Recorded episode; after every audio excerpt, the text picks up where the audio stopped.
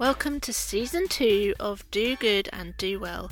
My name is Sarah Fox, and I'm a life and leadership coach and founder of the Do Good and Do Well community. And this is a podcast where we explore how to be a changemaker without losing yourself. Let's get to it. Hi, everyone, and welcome to today's episode. It is just me today. It's a solo show, it's a short one, but I hope will be a powerful one for you. It's about worry.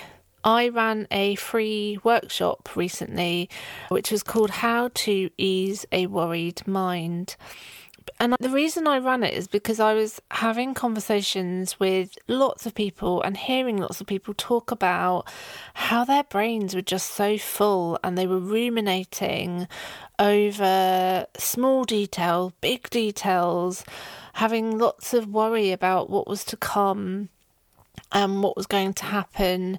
I thought that it would be useful to talk about it on the podcast too. One of the reasons why I called it how to ease a worried mind is because I I want to get that distinction between our identity and our feelings and our thoughts. So often we can say, I am worried, and it feels like it's the whole thing. We might have a restless, worried mind, but it's not the whole of us. And being able to make that distinction, I think, can put us back in the driving seat a little bit. And the definition of worry is to think about problems or unpleasant things that might happen in a way that makes you feel unhappy and frightened. And I want to draw your attention to the first couple of words of that sentence to think about problems. And to think is really important because the good news is that we are able to challenge our thoughts. It starts with thinking, it means we can argue with them.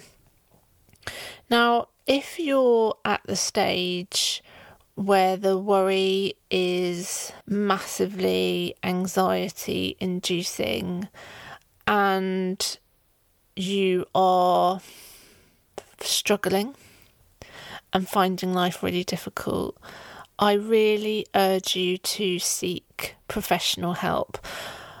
I'm here talking about worry from my own lived experience, from what I notice, but I am not a psychologist, I'm not a mental health professional.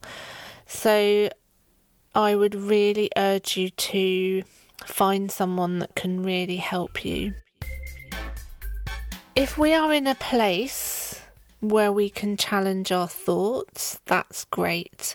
And partly it's about practice, partly it's about noticing.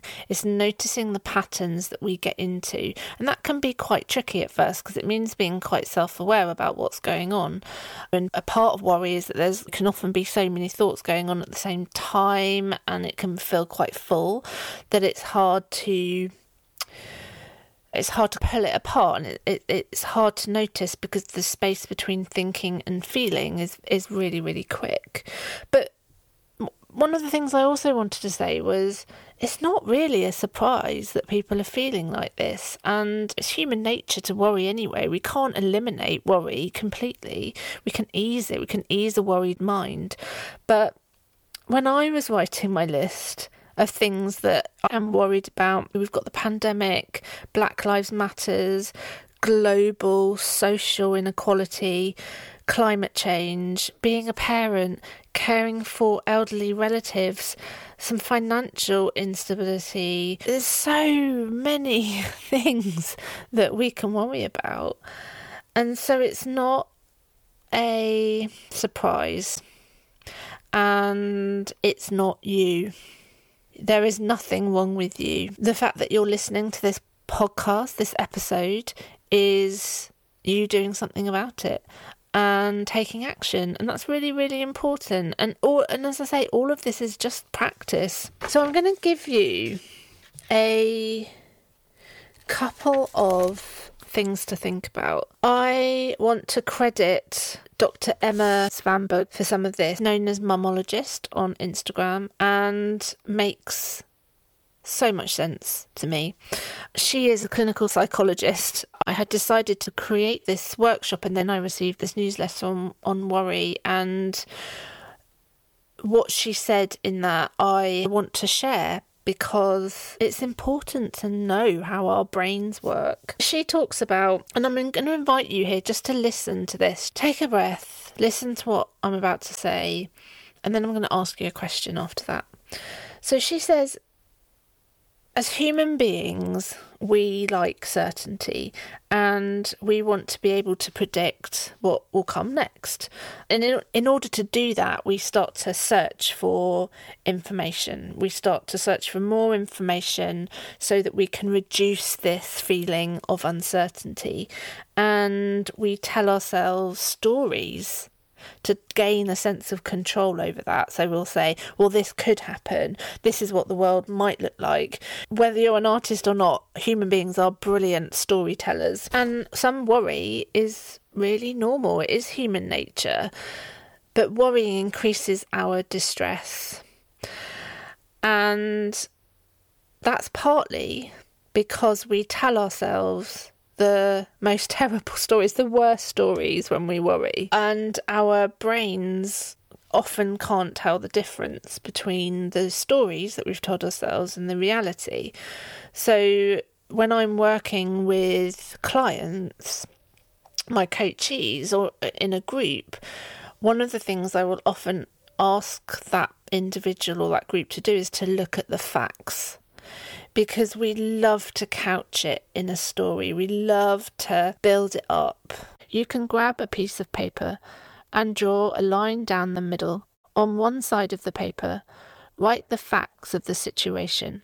What do you know to be fact? On the other side, what are you making up? One of the issues is is that we we go for the tragedy, we go for the horror story. And of course, that means our brain starts to get these signals and we need to be in high alert mode and we need to respond to that distress. One of the things that Emma Svanberg also says as human beings, we want to be right. We want to be right in our decision making, we want to be right in our storytelling. So we look out for things that are going to prove this story correct. I remember when uh, my husband and I were trying to conceive and we were on our fertility journey and I was worrying about it and thinking we'll never have children. Everyone else can have children. Everyone else manages it. We'll never do it.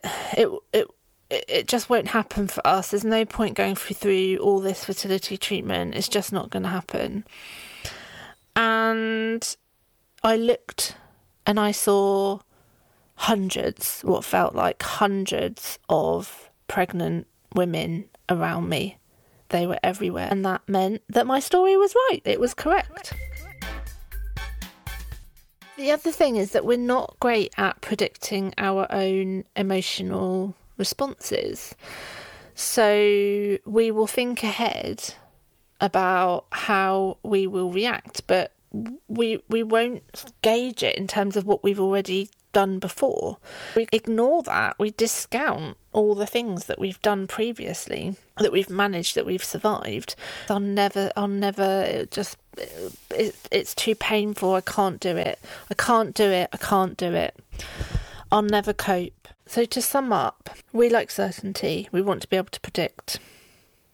We will tell ourselves stories so that we have more information, but we tell the worst stories possible which increases distress. We like to be right, so we look out for things that are going to prove our story correct. We're not great at predicting our own emotional responses. When you hear all of that, what comes up for you? One of the things that is, that I've talked about a lot on some of my group programs is this idea of self efficacy and self efficacy is defined as a belief in your ability to do something. So when we don't have that, when we have a lack of self efficacy, we don't believe that we can get through it. We don't believe we can do it. If we're learning a new skill and we don't have self efficacy, we don't really believe that it's possible for us to learn that skill. It's uh, not possible for us to get good. And so, increasing that sense of self efficacy is really, really vital when we think about how to ease a worried mind.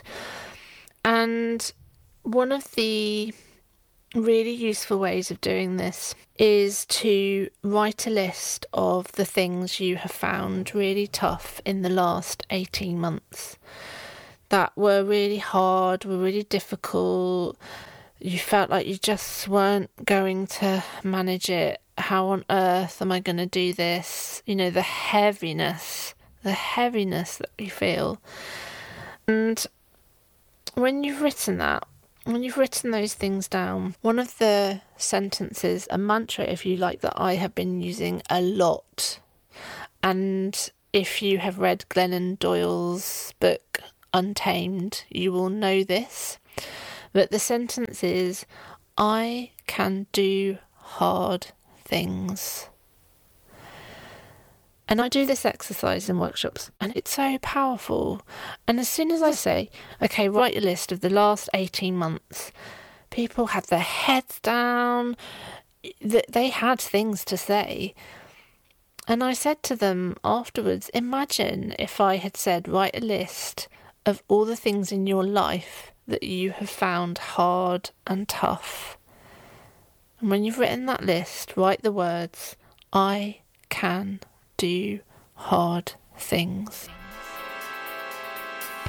Thank you to Dr. Emma Svanberg for so much sense. Thank you to Glennon Doyle for fantastic, simple words that are so powerful. And thank you for listening. If you have found this useful, please consider donating uh, the price of a coffee to my Ko-fi fund sign up to my newsletter so you hear about these workshops that I run and take very good care.